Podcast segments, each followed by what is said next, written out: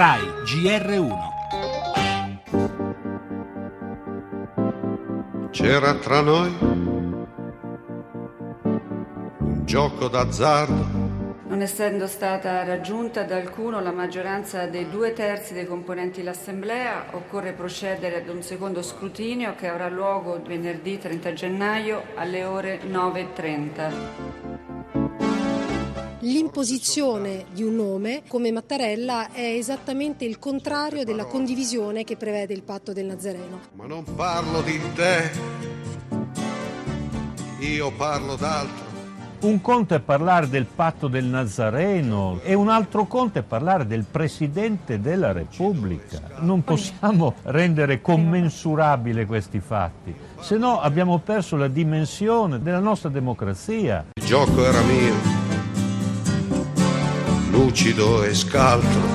Noi chiederemo di nuovo e siamo anche disponibili a fare un cambio di strategia sempre condiviso con i cittadini. Ricompattare il PD e far scricchiolare l'asse con Forza Italia, il cosiddetto patto del Nazareno, è l'effetto del primo scrutinio per l'elezione del nuovo capo dello Stato. Tentativo a vuoto, come era prevedibile. Fuori dall'aula, però, sul nome di Mattarella si apre lo scontro tra Renzi e Berlusconi, che parla di accordi traditi.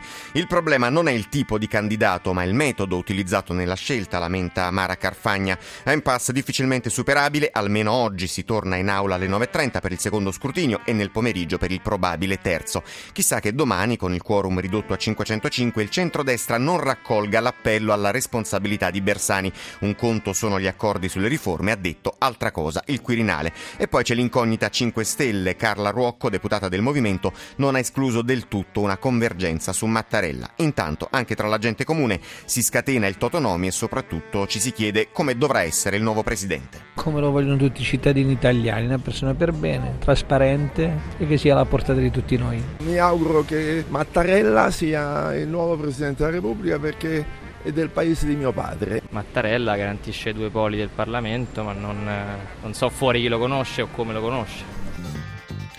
Le altre notizie del GR1, Grecia, Tsipras tratta con l'Unione Europea, nell'agenda anche l'incontro con Renzi martedì prossimo, attesi oggi i dati sulla disoccupazione in area euro.